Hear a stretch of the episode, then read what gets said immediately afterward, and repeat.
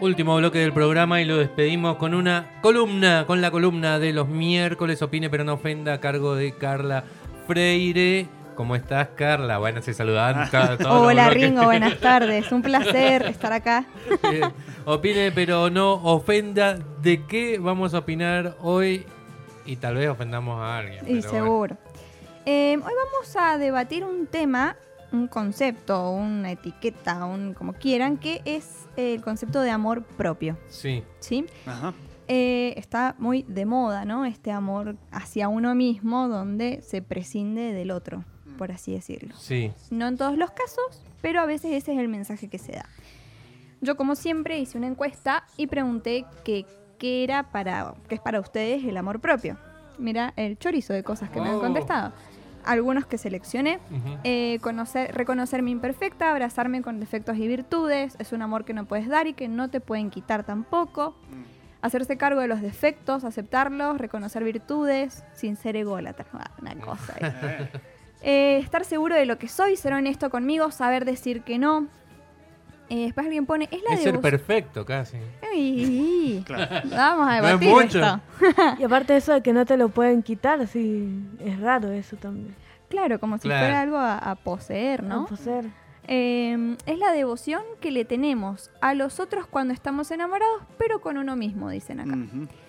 Quererse tal cual es cada uno, cuidarse, mantenerse estable sin que las cosas que no importan afecten. Este vive en, en- Este es coach. Vive en si un no, sobrecito de azúcar. No se explica. Esto es un ideal. Seguro hace coaching o algo así. Sí, sí, sí. Permitirse ser, hacer y sentir con libertad, saber lo que queremos y lo que no, aceptarse y amarse. Saber poder, saber y poder irse a tiempo, dice otra persona. Ser paciente con uno mismo, escucharse, dejarse sentir y poner límites a personas que no. Bien. Después pusieron dignidad y decisión. Eh, Eso parece un sindicato. es tremendo.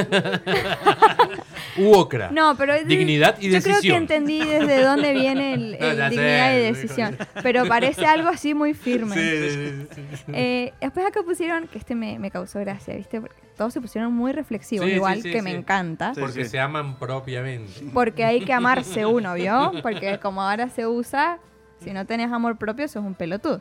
Se usa, pero. Perdón que te interrumpa. Se usa, pero también se usa medio entre comillas eh, hacerse el loser. O sea, medio como que. ¿Vos No pego una o no sé qué. No, eso es quejarse para llamar la atención. Eso es Twitter. pero- Sí, eso Sí, es sí, muy, es muy Twitter. de Twitter. Sí, puede ser, es cierto. Eh, ah, después pusieron, es ponerte una mascarilla y servirte una copa de vino mientras ves un capítulo de Friends.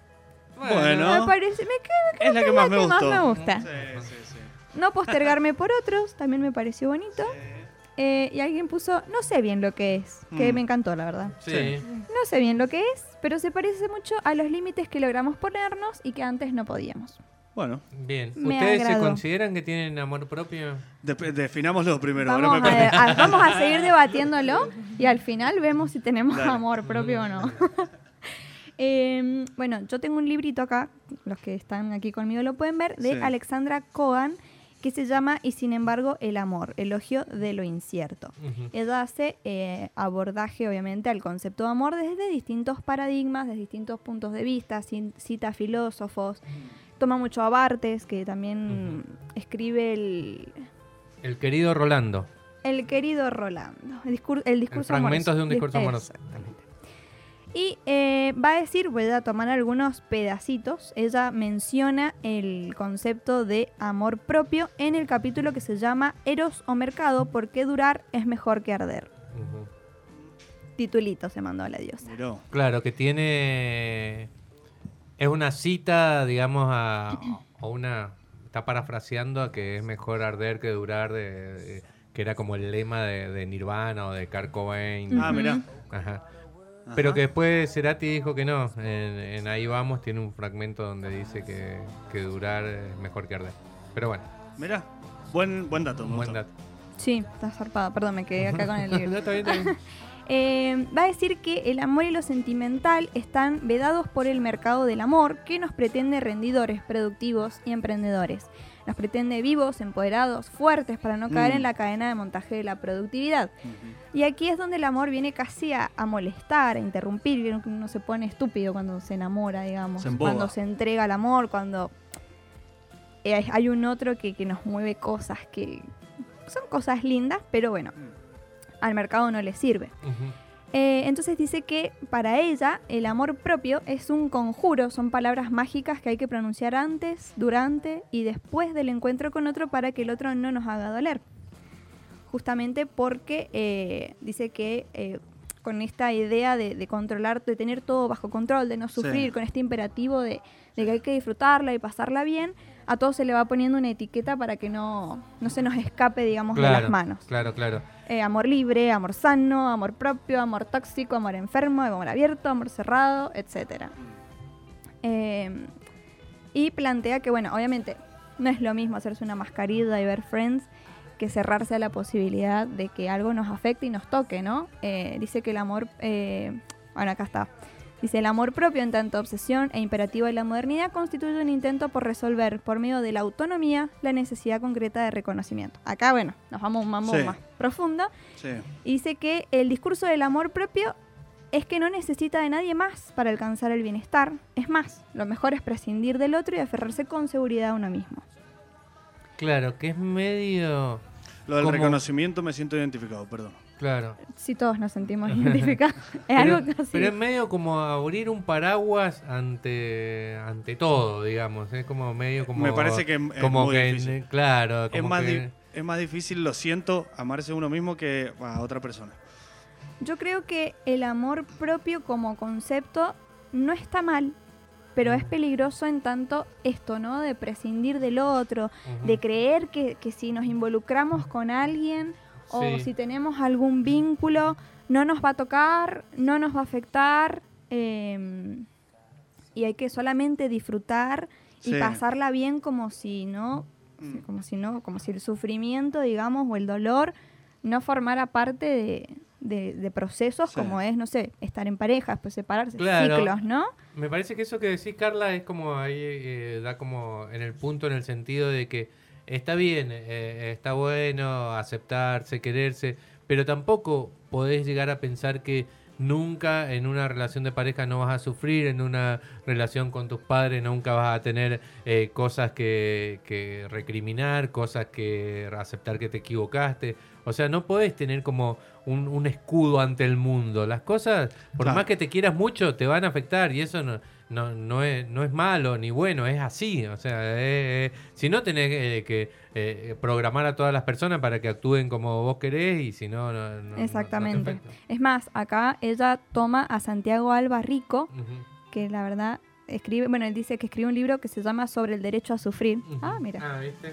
Y dice, no hay utopía más peligrosa que la de creer que se puede amar otro cuerpo sin exponer el propio. Y cuestiona, ya que estamos con este temita, el término de tóxico, Ajá. ¿no? Porque en, la, en lo cotidiano, digamos, lo tóxico sería lo que nos, no sé, nos envenena, nos hace mal. Tóxico es, no sé, alguien que es muy celoso, que bla, bla, bla, bla, bla. Pero siempre nos vamos a intoxicar, por así decirlo. Alguien nos, nos va a poner algo suyo, o sea, en el vínculo algo del otro nos llega, Nosotros nos intoxica y nosotros intoxicamos desde el- no desde lo enfermo, ¿no? No desde estas prácticas que no están buenas, sino desde que en el vínculo se toca, algo se toca y algo uno entrega y algo recibe, es inevitable. Entonces, desde un lugar de amor propio relacionarse es difícil. Para mí, y esto es personal, y no sé si la gente me va a cancelar o qué, eh, el amor propio tiene más que ver con esto, con estas pequeñitas prácticas que uno hace, con lo que se permite, con lo que se habilita, con lo que se pregunta Mm. y con la escucha al deseo propio, ¿no? Eh, por eso vieron que acá alguien había puesto la devoción que se tiene con los otros, pero con uno mismo. Sí. Y bueno, me parece que, que no va por ahí. Claro, claro. Eh, y bueno, acá dice también Alexandra que en el nombre de reafirmarse en una independencia total, se arrasa con las ganas y se arrasa con el deseo. O sea, no necesitamos Mm. nada más que nosotros mismos. Si nos pasa algo, nosotros somos los culpables, ¿no? Sacando Sí. todas todos los condicionamientos y las variantes eh, socio, Mm. po- sociopolíticas, socioeconómicas, culturales, eh, etcétera. Claro. Eh, en realidad, eh, como si lo definís exageradamente, eh, bueno, eh, una de las cosas que se dicen es que es como no arrastrarse o, o ser digno, tener dignidad para... Mm. Exacto. Pero es, es en un punto un- una casi una utopía en, la- en las Eh. relaciones. O sea, no, por supuesto, no te digo bancar eh, cosas tremendas. No, no, pero no. en algún momento vos, no sé, eh, estás empezando una relación y el otro, eh, no sé, no te responde los mensajes o no sé qué. Y bueno, un poquito mal, un poco mal la vas a pasar. Y capaz que un poco pesado le mandás dos mensajes cuando el otro no te respondió, qué sé yo. O sea, no Sí. estoy hablando de cosas de perseguir, No, no, no. no, sino de, la- de las cuestiones que en algún punto el otro por ahí no responde a la, a la necesidad que vos tenés o al deseo que vos tenés. Y vos también al revés, o sea, no, no Exacto. a- Siempre está claro que no estamos hablando de soportar nada ni de Claro. sufrir cosas que no son necesarias, eh, porque lo hay que aclararlo. Claro, sí, sí, sí. Pero sí entender que los vínculos nos van a tocar, nos van a atravesar, eh, el cuerpo Claro. está implicado. eh, por ahí es un amor lindo el que se vive, en el tema, por ejemplo, de parejas, un amor lindo el que se Sí. vive y después se separan y la pérdida duele y no tiene nada que ver con que haya sido algo feo. Claro. Son procesos, son ciclos, son cosas que suceden y que en este momento eh, cuesta más hablar de, de sentimientos que de sexualidad. Sí. ¿no? Claro. Pasarla bien, que también es algo que plantea esta psicoanalista, pasarla bien, eh, disfrutar, nada más es que listo, no me suma, listo, chau, eh, ah, Cancelado. listo, chau, Cancelado. cancelado, no quiero que nada me toque, que nada me afecte porque Nada. yo me amo, Nada. ¿no? Y creo que amarse viene por otro lado, que es lo que Mm. dicen algunas personas acá, que es poner límites también, ¿no? Decir, bueno, no, esto la verdad es que no lo elijo, no me hace bien, Claro. qué me hace bien, para dónde voy, qué es lo que me mueve eh, y también posibilitarse, habilitarse, bueno, animarse y vivir, porque si no, viste, robots Olvídate. eh, para Pero hay que siempre. esforzarse. Así que bueno, pensándonos. Opine, pero no ofenda. Carla Freire pasó con su columna. ¿Es la tercera del año o la segunda del año? La segunda. La, La segunda, segunda. del año. Bien, escuchamos música y ya en minutos nos queda el bloquecito, últimos minutos del programa.